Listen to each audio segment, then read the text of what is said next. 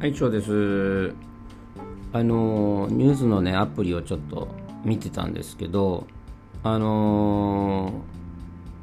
なんか、小学校1年生の子なのかな？大阪にいるね、小学校1年生の女の子が、まあ、遠足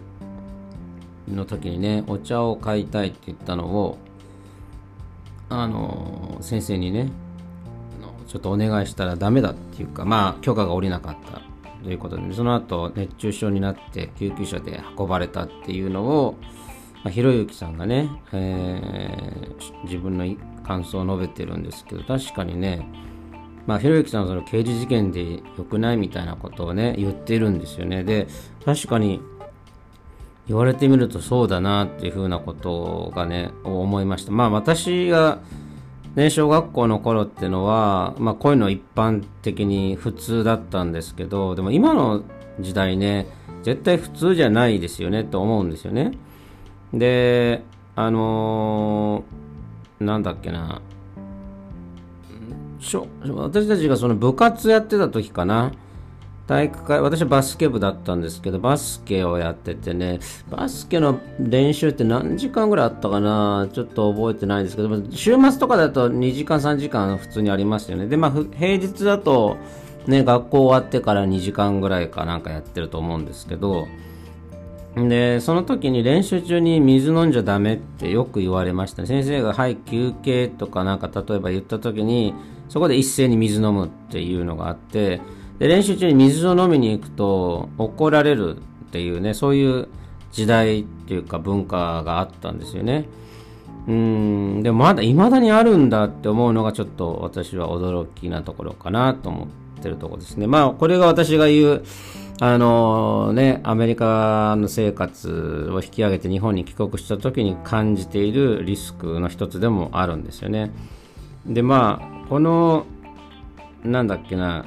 全容っていうか、まあ遠足があったと。で、まあ2時間ぐらいの遠足なのかな。で、だけどもこの子は、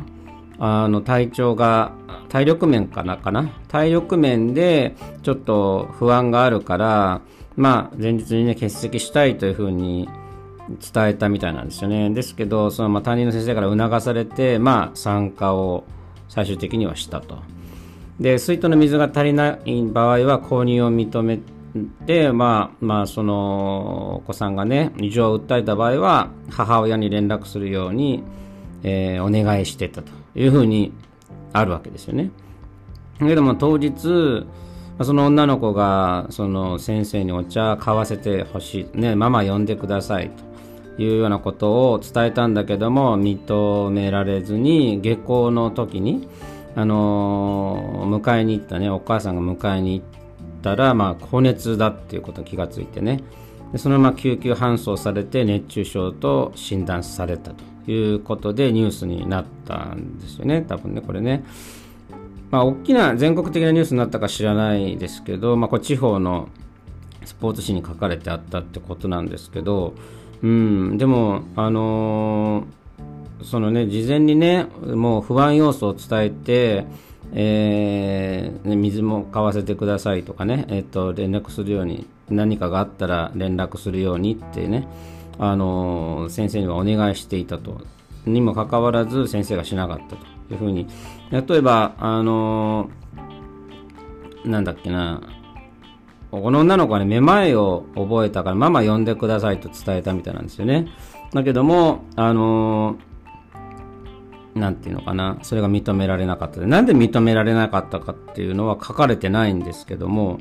うん、こういうのってすごく、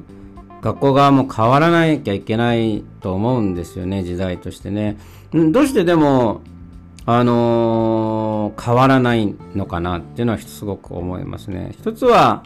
あのーまあ一つはね、その担任の先生の判断っていうのも一つあるけれども、もう一つは、学校の校長先生の、あの、普段からの、何て言うのかな、方針っていうか、あところなのかなという気もしますよね。それ会社って、会社も同じですよね。例えば自分が普通の平社員だったとしますとか、まあ平社員じゃなくてもいいんですけど、自分の自分には必ず大抵上司がいますよね。ね上司がいて、まあ、上司がすごくきつく当たるっていう人がいたとしますよね。まあ、もちろんそのその上司だけがきついって場合もあるんですけども、まあ、多くの場合はその上司もその上司の上司からきつくこう圧力をかけられるっていうのもありますね。営業であれば、えー、売り上げが、えー、なんで上がらないんだということを結構上の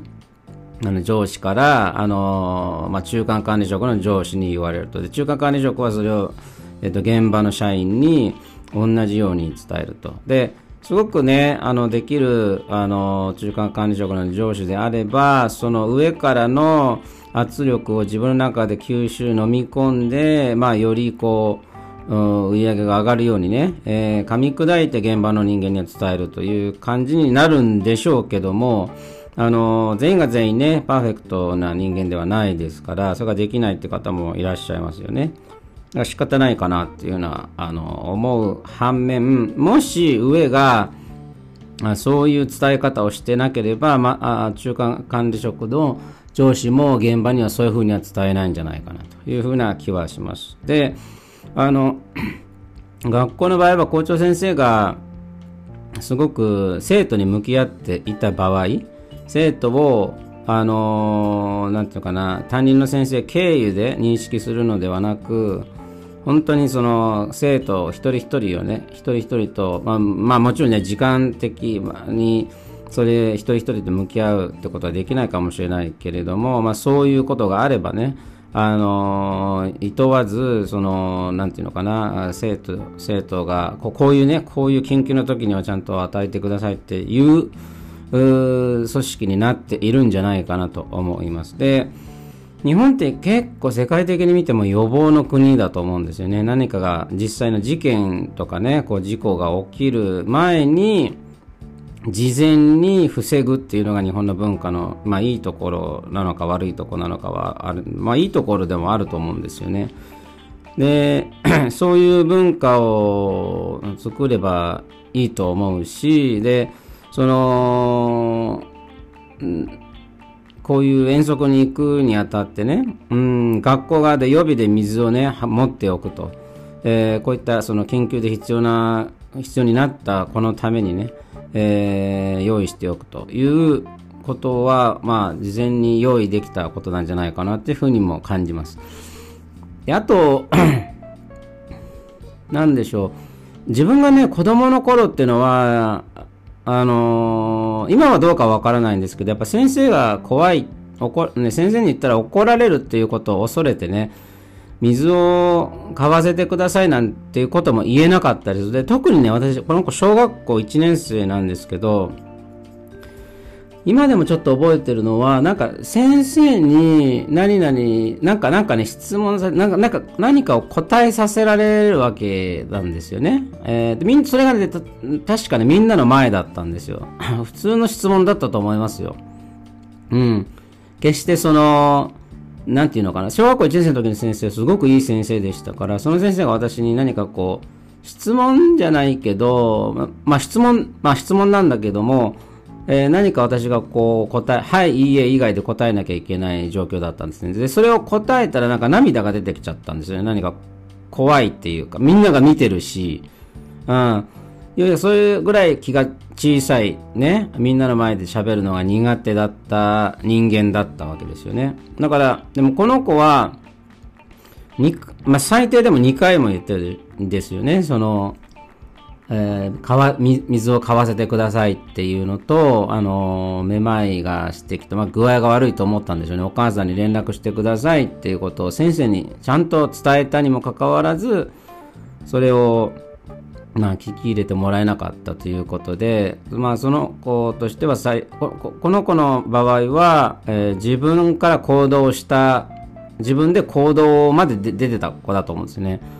でも中にはそれすらを先生に言うことができずに必死にただ単に黙って頑張る子もいると思うんですね。内気な子だったらね。だから、あのー、これはそのなん水筒の中に水をたくさん入れられるぐらい大きなの持たせてくださいっていうのが答えじゃなくてやっぱりね小学校1年生で小さいわけですからやっぱ持てる水筒の大きさもね、あのー、相応なものにしなきゃいけないっていうことを考えてでそれが妙におな、ね、喉が渇いてしまってえー、たくさんので飲み終わっちゃったっていう時もあるわけですよね。でその時のための要望要なその予防策としてね、あのー、水をいくつか学校の方で用意しておく、まあ、1ケース24本入ってるから、24本ぐらいをね、あのー、まあ、ケースとかね、まあ、まあ、に持ってね、えー、置くっていうことも必要なんじゃないかなというふうには気がします。まあ、これ遠足なんでね、多分バスとかで乗って移動してるわけではないと思うので、まあ、それだけの量をね、先生が持てないっていうことはあると思うんですけど、まあ、それにしても5本だけ持っておくだけでも全然違いますよね。人は救えますよね。それに、今自動販売機がたくさんあるわけなんだから、1個買ってね、またその水筒に入れてあげるってことはできたわけですよね。うん。あの、百何十円のものなんだし、自腹で買ったっていいと思うんですよね。人が救えるんだったら。うん、だから、ななぜそれができないのかなっていうのはちょっと思いまして、これ、正直、あの、人、なんていうのかな、あの、学校の組織がうんぬんの前に、その人一人の判断としてはどうだったのかなっていうことだと思うんですよね。で、あ、あともう一つは、その、一回組織に入ってしまったら、そうやって与えることも、あの、なんていうの？うーん例えば一人に与えたらみんなに与えなきゃいけないからっていう考えが発動するんだと思うんですけど、あの、だそれだったら、じゃあ、水筒貸してっていうふうに言ってね、あの、自動販売機で先生が買って、その中に水を入れてあげたらいいんじゃないですかって思うんですよ。ね、そしたら、そしたら分からないですよね、ほとんどの人に。そのその子が他の先生に言わない限りは、あのー、なんていうの、なかなかそういうのは起きないと思うんですけど、ただ、あのー、実際にね、こういうふうにもう、なんか運ばれてしまったっていうことだと、あのー、大ごとになってしまうし、っていうのを考えると、もうちょっと、あの、人ね、人間一人一人の、その、行動力とか判断力っていうのが、やっぱり、あまだ日本は稚拙なのかなっていうふうにね、思ってすごく残念だなっていうニュースでしたね。で、あとは、あのー、まあ、これはニュースにしていいことかもしれないですけど、日本のニュースってニュースっぽくないものも結構取り上げますよね。うん、なんかアメリカにいた時の見ていたニュースと全然違うかな。ニュー、アメリカの場合ニュースっぽいニュースがすごく、しかやらないっていうかね、そういうのしかあんま見ないんですけど、なんかこう、日本ってこう、スキャンダルなところとかもニュースいっぱい出ますよね。うん、芸能関係っていうのかね。うん、まあもしかしたらそれを、そういう芸能関係だけを、に、あの、専属で扱うチャンネル、チャンネルがないのかな。あ、まあ、なくはないとは思うんですけど、あの、それバラエティ番組だけの枠で、えー、でね、捉えればいいかなとも思ったりするし、あと、日本ってあの10円、20円の値上がりもニュースになりますよね。ねそういったところも、ね、それニュースじゃないでしょう、景気が、ね、そそ値上げをしなきゃ物価が高くなるっていう状況になれば値上がりしていいんじゃないと。で例えば、そのね、値上がり率がすごい大きくなった場合っていうのは、あの、なんか経済的なね、こう、変化っていうことを伝えるためにはいいと思うんですけど、日本の、値上げの話って10円、20円なんですよね。だから、あんまりニュースとして、うん、どうなんかなとかね、えー、思ったりします。だから、あのー、それぐらい、あのー、なんていうのかな、えー、そのぐらいのことがニュースになるくらい、日本って、あの、うん、逆に言うとニュースがないのか、あるいはニュースというものにね、関心がないのか、わからないですけど、まあ、テレビ局っていうのは、いろんな、まあ、民間の場合はね、えー、その、報道する、その伝え方？伝え方がコントロールされてるっていうのは非常にあるので、あのまあ、ちょっと一概には言えないですけど、まあ、今、日本ではね、あの世界的に見ても多分まだまだテレビの力が強いところもあるかなというふうには思いますよね。もちろんあの若い人は見なくなったかもしれないですけど、まあ、シニア層はやっぱテレビ見ている人も多いでしょうからね。うんまあ、そんな中で、あのこの時にね水1個あの1ペットボトルを与えていればこんな大ごとにはね、かか、まましてニュースに書かれることはなかったわけで、その学校、まあ学校名も出てないからいいんでしょうけども、その学校名が出てないっていうことが余計にこう甘さを与えてしまってるのかなって気もするんですよね。まあもちろんその、うーん、報道する側としてね、その報道される側が被害を今後受けるだろうと思うことは、名指しでは言いにくいのかもしれないですけど、そうするからこそ、あのー、なんか一つの小さなことを、あの大事としてね、捉えるマインドセットがないんじゃないかなというふうな気がします。で特に校長先生のレベルとなればいわゆる昭和の方たちは多いわけで昔のね、えーえーまあ、文化を引きずってる方はたくさんおられますからやっぱそういったところではもっとこう何て言うのかな今今という、ね、社会の流れに合わせて、えー、臨機応変に対応してもらえたら助かるよな親としてはっていうふうな思いっていうことを思いましたね。それではまた。